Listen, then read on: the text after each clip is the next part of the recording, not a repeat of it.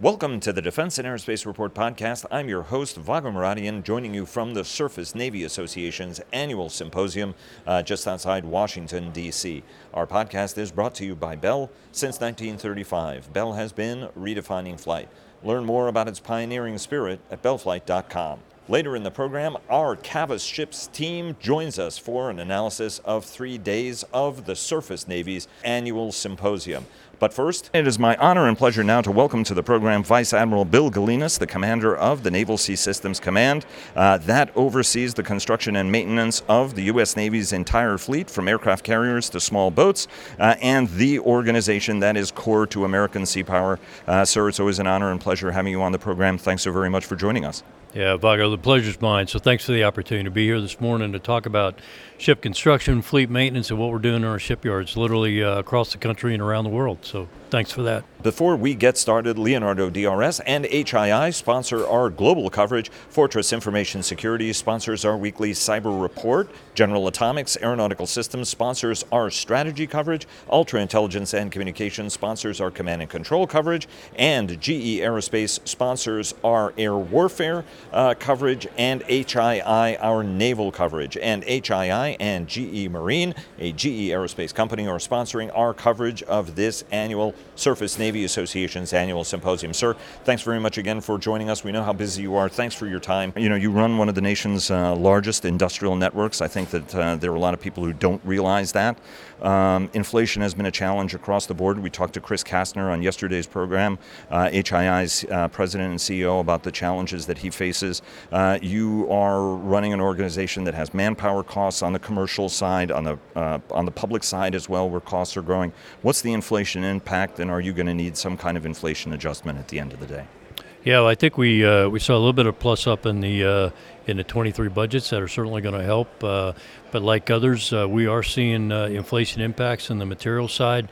Um, but we're also seeing it really kind of on the personnel side as well. And uh, you know the challenges that we're getting, you know, hiring and retaining uh, our personnel, and that's uh, that's in our field activities, our shipyards, our regional maintenance centers, um, as well as at our, our headquarters command here in uh, the Washington D.C. area. So, um, you know, a lot of opportunity out there for folks, uh, and with inflation, and you know, looking for for other opportunities. It's something that we're working very hard um, to provide uh, you know, training opportunities, career advancement opportunities, um, really kind of inside, you know, I'll say non-monetary outside of the budget process uh, that we can to uh, recruit and retain our workforce. Um, how much of this is a money problem? How much of this is an interest problem?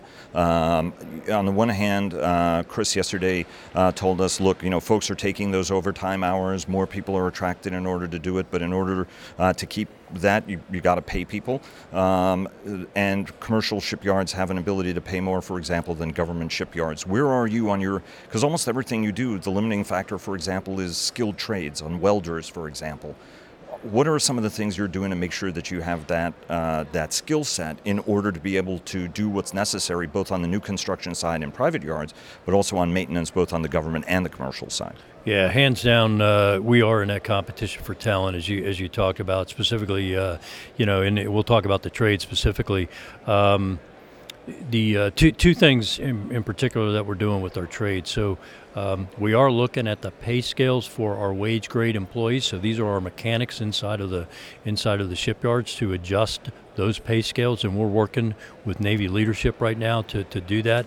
Um, there is a realization across the force that you know we need, we need to do that. And if you think about the areas where our shipyards are located, right, um, Portsmouth, New Hampshire, Puget Sound, Washington, uh, Pearl Harbor, Hawaii, right? Those are those are not the low cost areas uh, to, to live, and so uh, you know we ha- we owe it to, to our workforce, okay, uh, the folks that we need to maintain our ships, um, you know, to, to provide them a um, a, a, good a good wage, you know, that they can support their families and uh, and, and, be successful. So that's number one. So there is a uh, some work going on on the pay scale for our wage grade employees.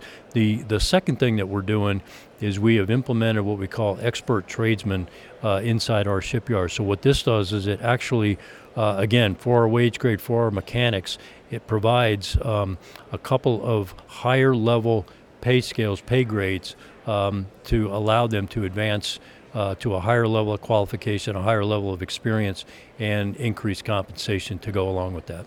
Is there a, a, a price? How much of this is a price, a cost issue, right? I mean, is it that you're running out of money or you're running out of people at the end of the day on this? No, I would say, um, you know, we're not running out of people. We're, we're, we're doing okay right now, but you know, if, if, you look further down the road, if we don't start making changes now, uh, we won't be in a good place as we go further. That said, we, we are seeing some near-term challenges um, in terms of in terms of trades. Okay, and it, it varies from yard to yard depending on uh, on the part of the country that we're in. Um, you know, we're also kind of again taking a step back from the trade piece, but we're also seeing some of those challenges uh, in our in our technical uh, areas, in, in our engineering areas. Okay, uh, mechanical engineers, electrical engineers, naval architects. You know, those those skill sets are, are hard to come by, and if you if you look across the Naval Sea Systems Command um, and take even a broader look at this, um, you know, that's that's a challenge. I think the competition for talent and the people part of this is our biggest strategic challenge going forward. And if, if we don't address that now, um, and we've got a, a specific uh, uh, team in place at, at the headquarters level that has brought in folks from our field activities to really look at our, our overall human capital strategy, if you will, uh, to really retain these folks. Is this an, uh, uh, not uh, not to delay us because there are many other questions I want to ask, but that's very intriguing. Do we need to have some sort of a national approach uh, to this? I mean, this has gone to some conversations down on the show floor. Well, you know, our generation had shop class, for example, and we might have done a little bit of welding or steel work or more stuff that some kids today don't have. Um, it, it, do we need to have some sort of a more national approach because industry after industry is facing a very similar challenge in terms of these kind of skill sets? Yeah, Vago, that's a great question, and hands down, I would tell you the answer to that is yes. Okay, um, you know, for for the um, for a period of time, we have uh, I'll say downplayed the um, the importance of, of, of, the trades. Okay, and uh, and, and, what uh, that part of our uh, uh, you know our, our population does for our country. Um, and I'm just not talking about in shipyards, but the, the broader context. Um, but specifically back to, you know, ship construction, ship repair. Uh, literally every shipyard, uh, the leadership of all the shipyards that I work with and talk with, uh, we're, we're, all challenged from the personnel perspective to get, um, you know, people inside the shipyard. And the other thing too is, you know, you're not seeing um, even the new hires don't bring with them maybe the same experience level that we saw, you know, five, ten years ago. Okay, so, um, and I'm not saying that that's bad. It's just different, and and so we need to think differently about this and how we um, how we recruit these people, how we train them, and then more most importantly, how we retain them once we get them on board and through the training program. Um, supply chain is a, is a challenge uh, for everybody. Chris Kastner of HII yesterday told us the problem is not as bad today as it was, for example, a year ago. Um, you're buying more types of things uh, from uh, small company products to big company products, sustaining ships that some of them are 50 years old. Um, walk us through what the supply chain looks like and your transition from just in time to just in case, which uh, almost everybody in the military sphere is looking at. Yeah, you know, so where we're seeing some of the supply chain uh, challenges is really uh, on a couple of our specific ship classes, okay, and parts. Uh, uh, you know, if, if we need a part quickly and we don't have that part either in the supply system or available at a vendor or a uh, an OEM, uh, you know, original equipment manufacturer, um, that that can be a challenge for us. And so we're we're, we're what we are working on um, is really how how far out can we forecast our demand for some of these parts further out, and and so that's that's an effort that we're we're working on. Um, you know, there's also a cost to that, as you indicated, with the with the inflation piece. Uh, I think for the most part, we've been able to uh, to keep up with that, um, but it's something we'll need to continue to address.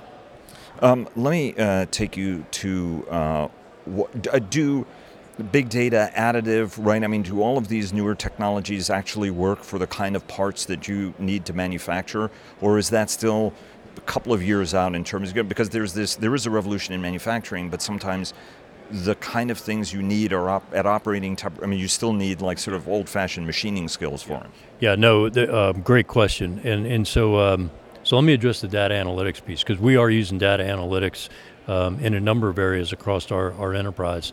Um, eh, we specifically uh, have a, uh, a program out there that really does, uh, you know, try to forecast material that is going to be required um, by a specific platform, whether it's a submarine or a surface ship, uh, you know, based on historical usage rates and uh, failure rates, things of that nature. So, so that we are using that right now. Again, I, I, talked about trying to predict and forecast parts requirements further out. That's one of the the uh, methods that we're using to to go ahead and do that.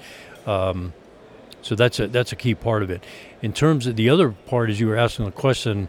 Um, is uh, additive manufacturing capabilities, okay? And that is a significant effort that we're involved in right now, uh, teaming with industry as well as some of the work that we're doing uh, with other uh, Navy system commands to really advance our, our additive manufacturing capability. Um, where I think we're, we're just not quite there yet is being able to produce complex parts at scale. So if it's a uh, if it's a one-of part or something, we can we can work our way through that. Uh, but being able to produce parts at scale, I think, is is currently a little bit of our challenge. Um, let me take you uh, to a wartime uh, lesson before we get to contracting and how to build better ships for the future, as well as shipyard uh, optimization. Uh, Russia's war on Ukraine is seen as a ground conflict, but it's had a very significant naval uh, component to it. Obviously, the flagship of the Black Sea Fleet was sunk, the Moskva. Um, Hondo Geurts started the uh, wartime acquisition sustainment program, WASP, uh, in order to sort of build some resilience into the system, require program managers to sort of think about that wartime component of it. Uh, and we've talked about for years, right? Once the shooting starts, it becomes a different ball game. And we saw even with two uh, crash collision damage ships, it took two years to get out of the yard. In World War II, there were pretty seriously damaged ships that were being regenerated quickly. Talk to us a little bit about the lessons you're drawing as the NAVSEA from this conflict and how that's shaping what your planning looks like, what you're telling your PEOs and across the force to get them ready um, for the worst before the worst ever arrives. Yeah, so just a couple of things in that. So certainly, uh, you know, within the uh, within the Naval Sea Systems Command, we have an organizational construct in place uh, to respond quickly. Uh, should we have an accident like a collision or a grounding or something like that. Uh, the Bonhomme Richard fire that happened a few years ago, uh, regrettably, is when we exercised that capability fairly significantly uh, over an extended period of time. And by that I mean a period of about 10 days as we were coming through that event. Um, the question we've been asking ourselves is hey, what if we had um, multiple events like that in a relatively short period of time?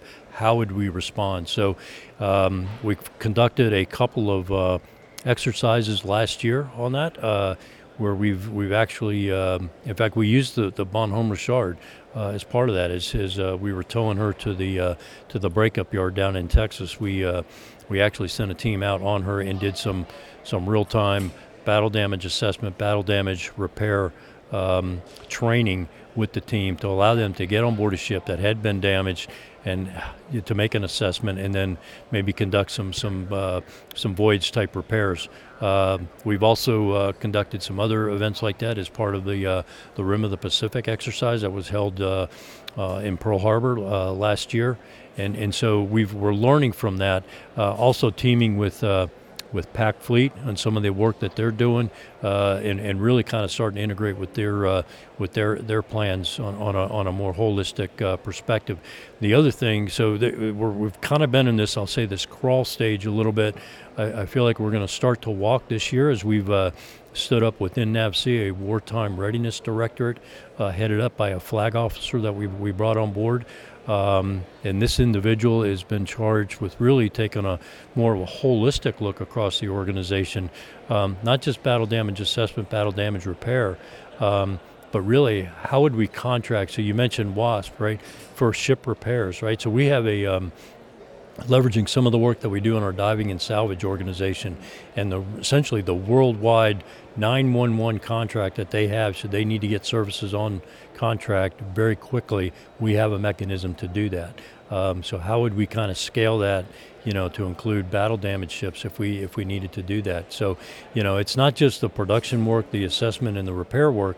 Um, there's a contracting element of this um, and then uh, you know within the within the PEOs, as you mentioned, right? So you know vessels that we have in shipyards, what would we do uh, maybe with ships that were nearing the end of the construction phase, and could we quickly deploy them to the to the fleet? So we're working our way through that, and um, you know I, I think we're, we'll see more of that as we get into 2023. Um, that, that's going to be very interesting, and would love to. Uh, and who's the flag officer who's heading that for you?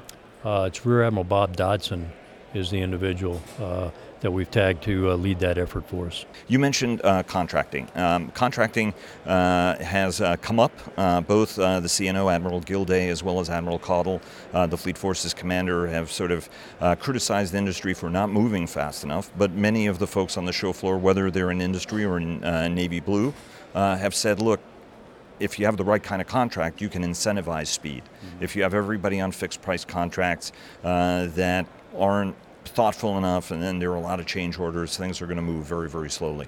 From your standpoint, how do you use contracts to better incentivize speed? Because one of the biggest challenges we have is getting ships out there fast enough, whether they're coming out of their availabilities, uh, a little bit less so on new construction, but it's a challenge. Constellation running a little bit late as uh, talks have gone back and forth. Talk to us about how you can use contracts to get the whole ball moving faster to your satisfaction, your boss's satisfaction, and industries. Yeah. So just a couple of thoughts there. So you know, c- contract clearly is the mechanism by which we communicate with industry and what we want them to do. Right. Um, it's also a mechanism by which we balance risk between the government and, and industry. Um, a, a, big part of that balancing act is the requirements.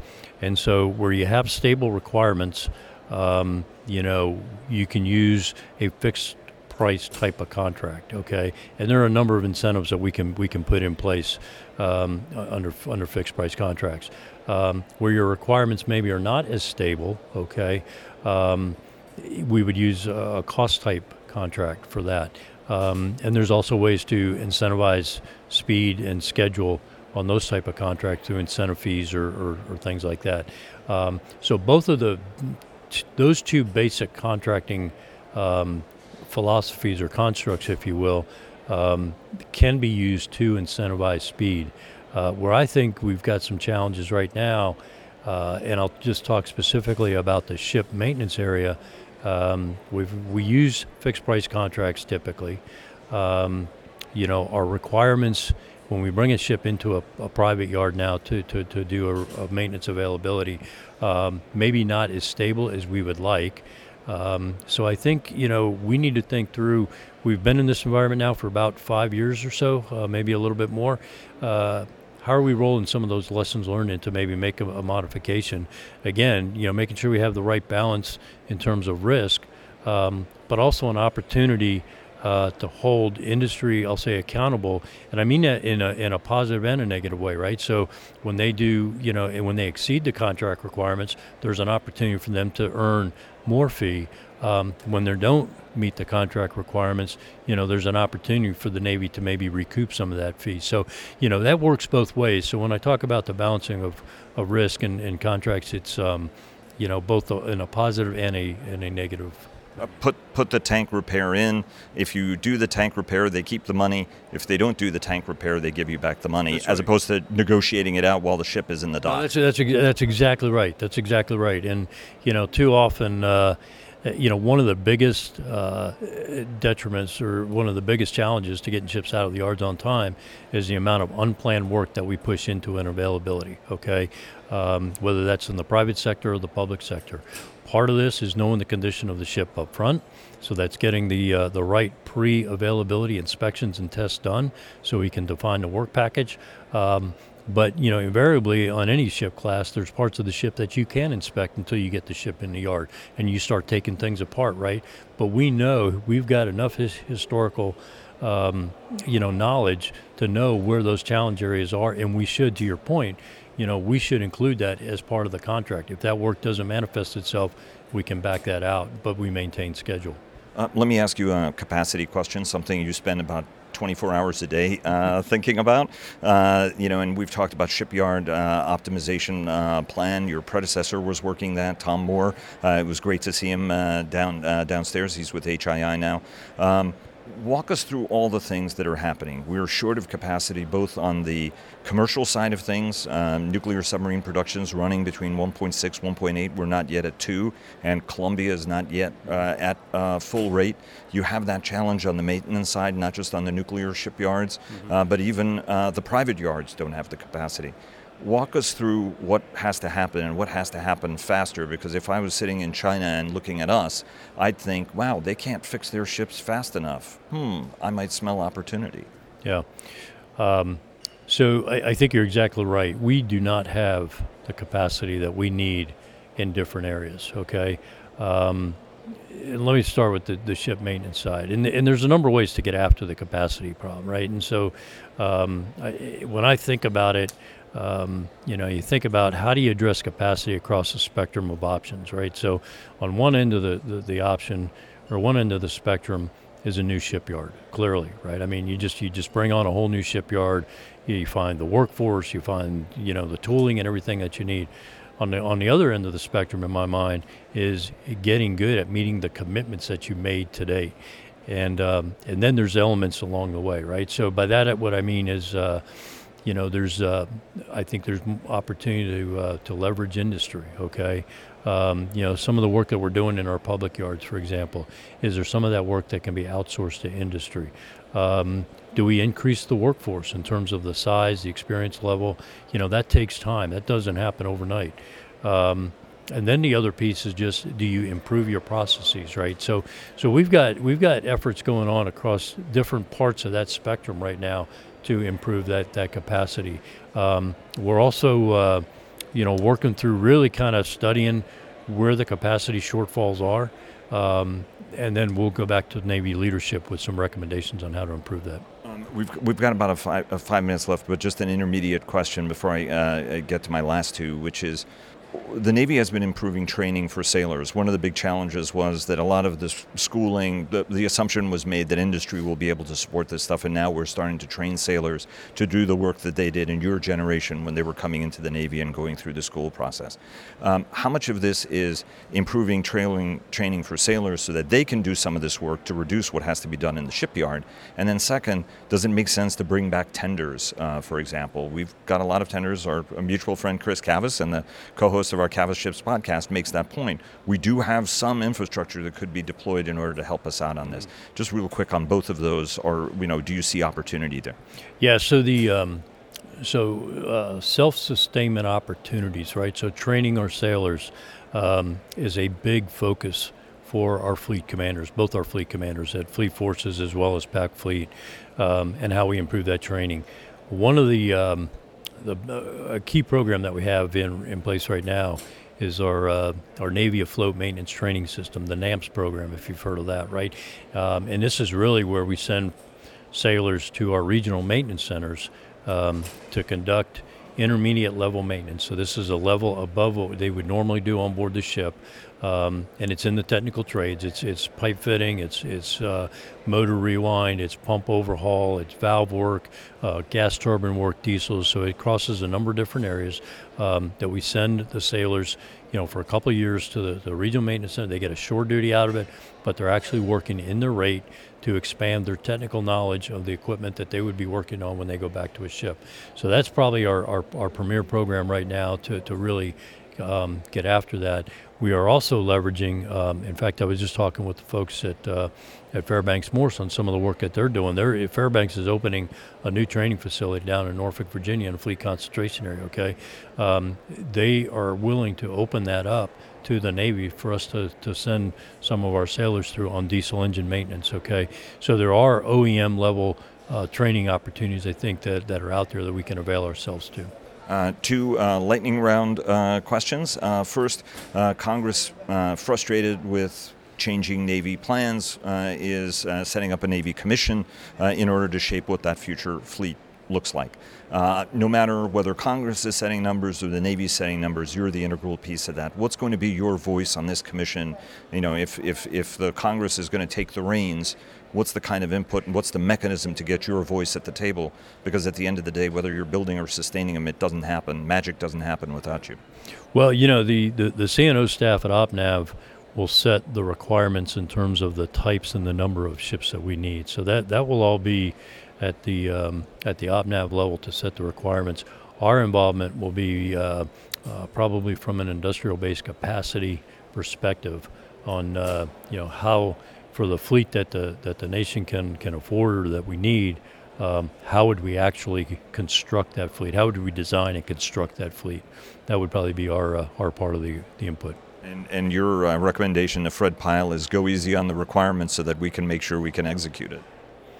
Well, I think we need to, at least right now, we, we need to make sure um, that we have the industrial base to support this. And, you know, and that's just not just on the ship construction side. There's a design element of this as well.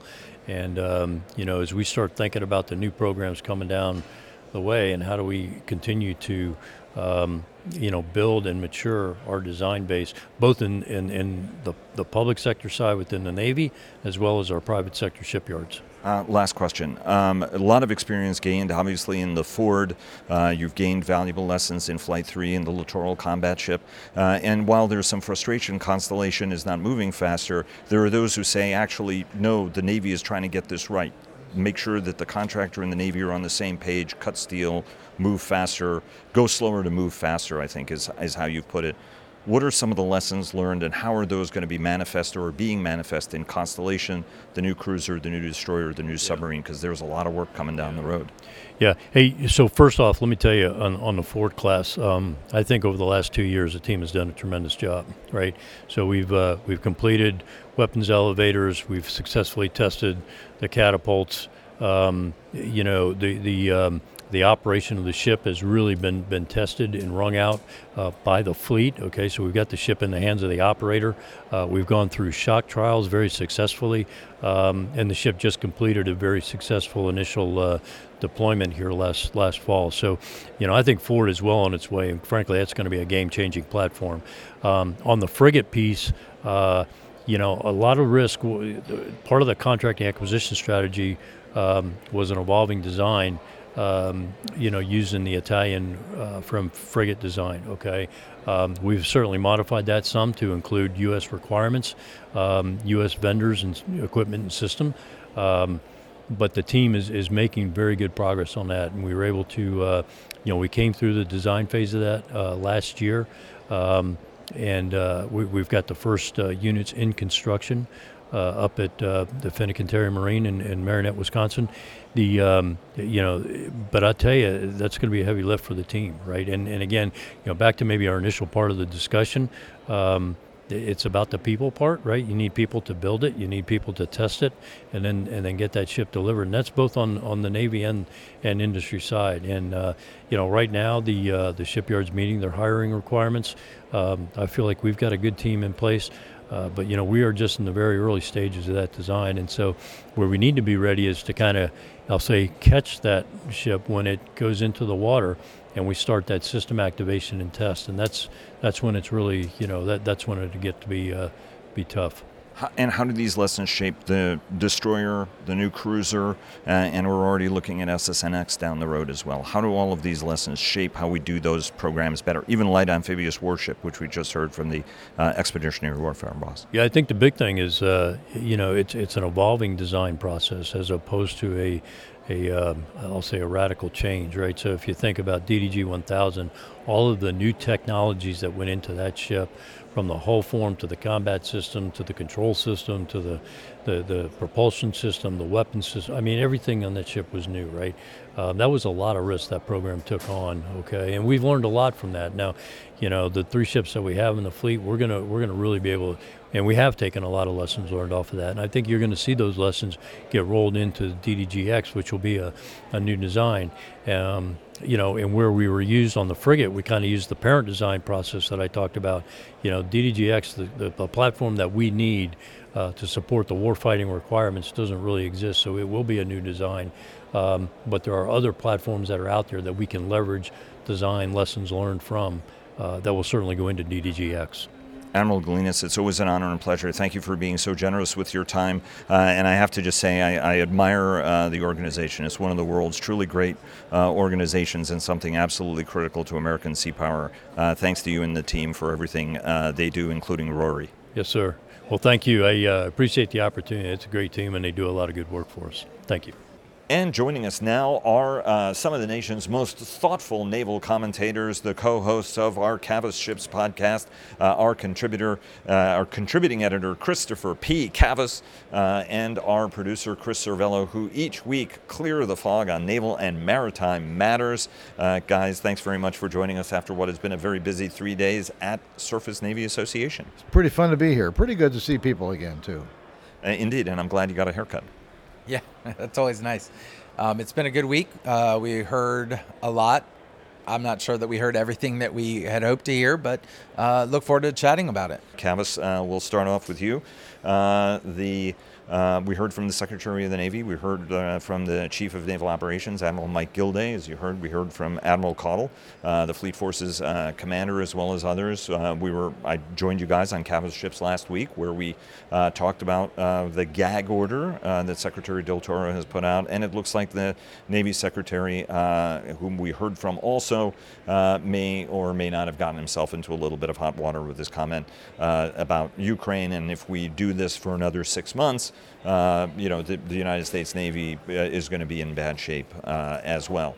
There are those within the Pentagon who say, well, look, I mean, the rate of aid we're giving to the Ukrainians uh, puts us uh, in problematic terrain. Uh, there are others who say, hey, look, the Pentagon's now been dealing with this for 10 months and could be surging capacity and moving more quickly. How did you interpret that comment as somebody who was in the room when he made it? Well, you know, this this this, this is both Secretary Del Toro and Fleet Forces Commander Admiral Caudle uh, made references to to Ukraine. Uh, it wasn't always in their address either. Some, it was also responses to questions from the audience. But they both pretty much gave people the impression that they were saying at some point, six months in one case, and something like that, well, that's right. Sec- SECNAV said in, if this goes on another six months, it's the U.S. Navy that's going to need help. Right, and of course, a lot of people went like, "Whoa, wow, what's what's what's that about?" Starting off, remember this is a professional audience in the room. These aren't. This isn't the Rotary Club from Wisconsin, and people have are paying some attention. So most people are aware that this is not a naval war going on in Ukraine or the Black Sea, for that matter. It's uh, it's a land war so the, the, the drawdown is mostly from land warfare stocks, not from sea warfare. So it's not, not really an acute issue for the U.S. Navy. Um, it also sort of it does. There was no discussion in the in there either. No nuance about, you know, fight them over there or fight them here sort of thing in the past. Which, which he did uh, very eloquently do, if I may say, at Navy League last year, where he made that direct yeah. uh, direct link. I mean, that was a terrific speech. Not trying to butter the uh, SECNAV No, but it's. I mean, it, it it's. I'm sorry. You, you fight them there, fight them here. We're still fighting them, and uh, you know that wasn't part of the discussion. I, I didn't hear any of that anyway. Um, you didn't hear anything of that, did you, Chris? Well. No, I, I didn't. And, you know, it's it's funny because I think that talking to friends on the Hill and talking to friends that work in and around the White House, th- that talking point, fight them over there or fight them over here, seems to have fallen away. And there's a lot of concern that maybe DOD isn't all in on this, uh, you know, Ukraine effort. And, and maybe for good reason, right? DOD, I think, looks at this and says, um, instead of looking at it as, hey, a fight for democracy and, and linking all of these, what's going on in Ukraine and linking it to what potentially could go on in the Pacific and making it one effort, they have very much viewed this as two distinct efforts. And so there's a lot of people in the Pentagon that view you know, uh, it as a zero sum game that everything you do or give to uh, the Ukrainians takes away from our effort that we could potentially use for the Chinese. Then you have Admiral Caudle, then you have the secretary say what they said today, which is is actually true. I mean, we we are going to the same industrial base and asking them to do more for both Ukraine and potentially for the Pacific. Um, they just didn't do a very good job of eloquently explaining that. And then, so if you're in the White House, you're going, "Hey, I I knew it. Those guys weren't in, in, in on it. I knew it. They you, you, know they were holding back." And so it, it it sort of confirms their worst fears. And what you have is is really a PR mess that you didn't need to have right? The secretary's message should have been, I need more from industry. Caudle's uh, message should have been, I need more from industry, not to slap them around. Um, you, you know, and the last thing I'll say, the CNO has been all about get real, get better. Well, this week, I'll give the Navy credit. They got real, but there was no discussion about how to get better, how to get better together, how to come up with a way that incorporates congressional funding lines, uh, incorporates requirements and budget, budget submissions from the Navy, and has a real view of what industry needs and wants. Uh, and uh, to that point, right, the Navy controls contracting. So when the CNO, Admiral Caudle, or anybody else complains, well, these things aren't moving fast enough, you could look at contractual mechanisms uh, in order to help that uh, process along. Although I will say, Chris, I think that there's been a change because that attitude in the Pentagon of the more we help Ukraine, the less we're getting ready for China there are those senior leaders who've told me, look, we, we really understand now why these two fights are linked, which makes this a little bit discordant uh, in the minds of some. What are some of the other things, Chris, well, that you picked up and are, are, are talk worthy? Well, just to sort of finish this thread. Um, so when the when uh, uh, the secretary and Admiral Caudle made these comments, people just began tweeting them rapidly. So within minutes, it's out there in the in the in the Twitter Twitter sphere, Twitter sphere, and people. It is a Twitter fear too, but anyway. Fear of Twitter. We're all afraid. We're all very afraid. Be, but the. Be not afraid, Chris. I'm sorry. Go on. Within minutes, uh, there's blowback from the Hill. So reporters who were tweeting this, these things, were getting blasted. We're getting bombed with, with instant queries from the Hill, who are also sending this stuff off to, to sending similar queries off to official sources. So unusually, both the Secretary and Admiral Caudle um, clarified their remarks. Uh, for this for this uh, venue, that's that, that that's pretty unusual. That doesn't happen all the time. And they both did it. They both had to come up what what we meant to say or what we did say, what we actually said, whatever.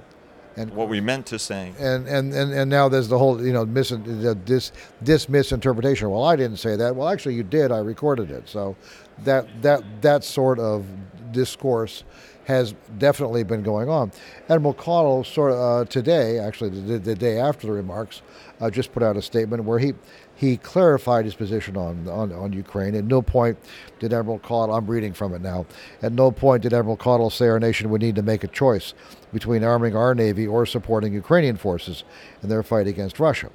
But he said, they said, of course, we're going to help Ukraine deliver the stuff they need so they can conduct that conflict. Well, that wasn't all he said, but be that as it may. But he also doubled down in, in this clarification on remarks about industry.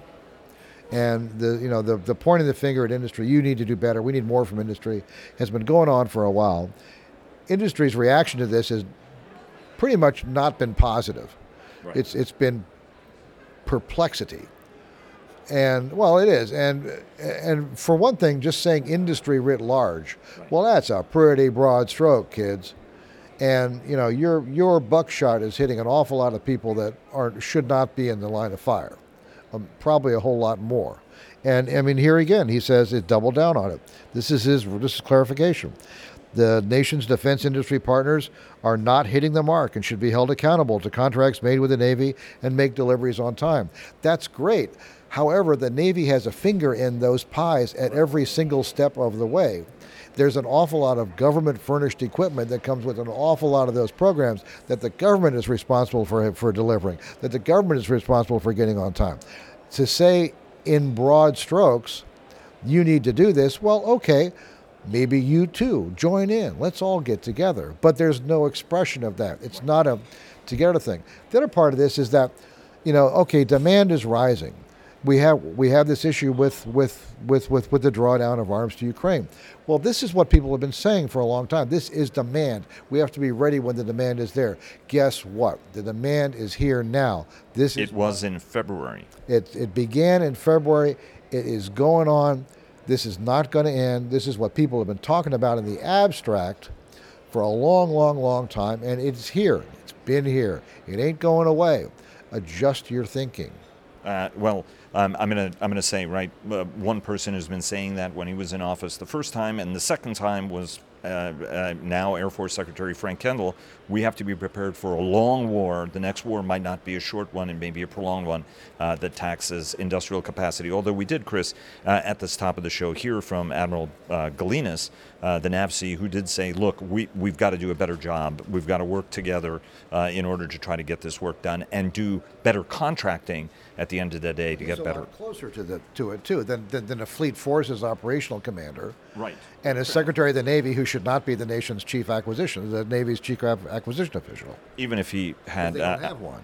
Correct. Well, you know, Nick Nick Guertin, Dr. Guertin would be great uh, to have in that job, but Only we c- just now renominated, and not even nominated anyway until November fifteenth. So no particular alacrity going on with that entire position. Um, uh, Chris, I I would love to have this roundtable go on a bit longer, but unfortunately we're running out of time. Uh, bring us home on other uh, takeaways over uh, the course of the last three days, things that jumped out at you and the audience should bear in mind. So let me give you the the glass half full view. Okay, um, I thought it was great that the SWO boss started off by, by talking about 75 surface ships ready for tasking every day. The Surface Navy's been working very hard on that. There's a lot of uh, effort that you know it takes a village to get a ship ready and to be um, you, you know mission taskable, and so that uh, you know good on him for for uh, um, announcing that. Good on him for sending the message to everybody that's involved in that village that they need to continue to do that work because um, those ships are going to be needed on, on a moment's notice. So that that's a plus there. The other thing that I would say, just to wrap this whole thing up, is I felt it this over these three days that the entire ecosystem knows that we are on the verge of either being behind or are behind, and that we all need to do better, right? So, again, if that's what the secretary was trying to convey, if that's what Caudle was trying to convey, um, you, you hear it. You heard it from uh, Chris Kastner yesterday. You heard it from Admiral Galinis at the at the top of the show. Everybody that I talk to knows that we are behind in terms of preparing for the Chinese. That we've learned a lot of lessons from Ukraine. So I guess that's a plus. That the the system is slowly starting to move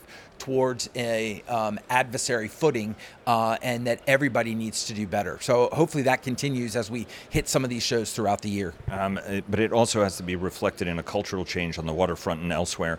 A lot of the best are uh, unfortunately being relieved of their commands, and that and that sends a very negative signal, as we discussed last week.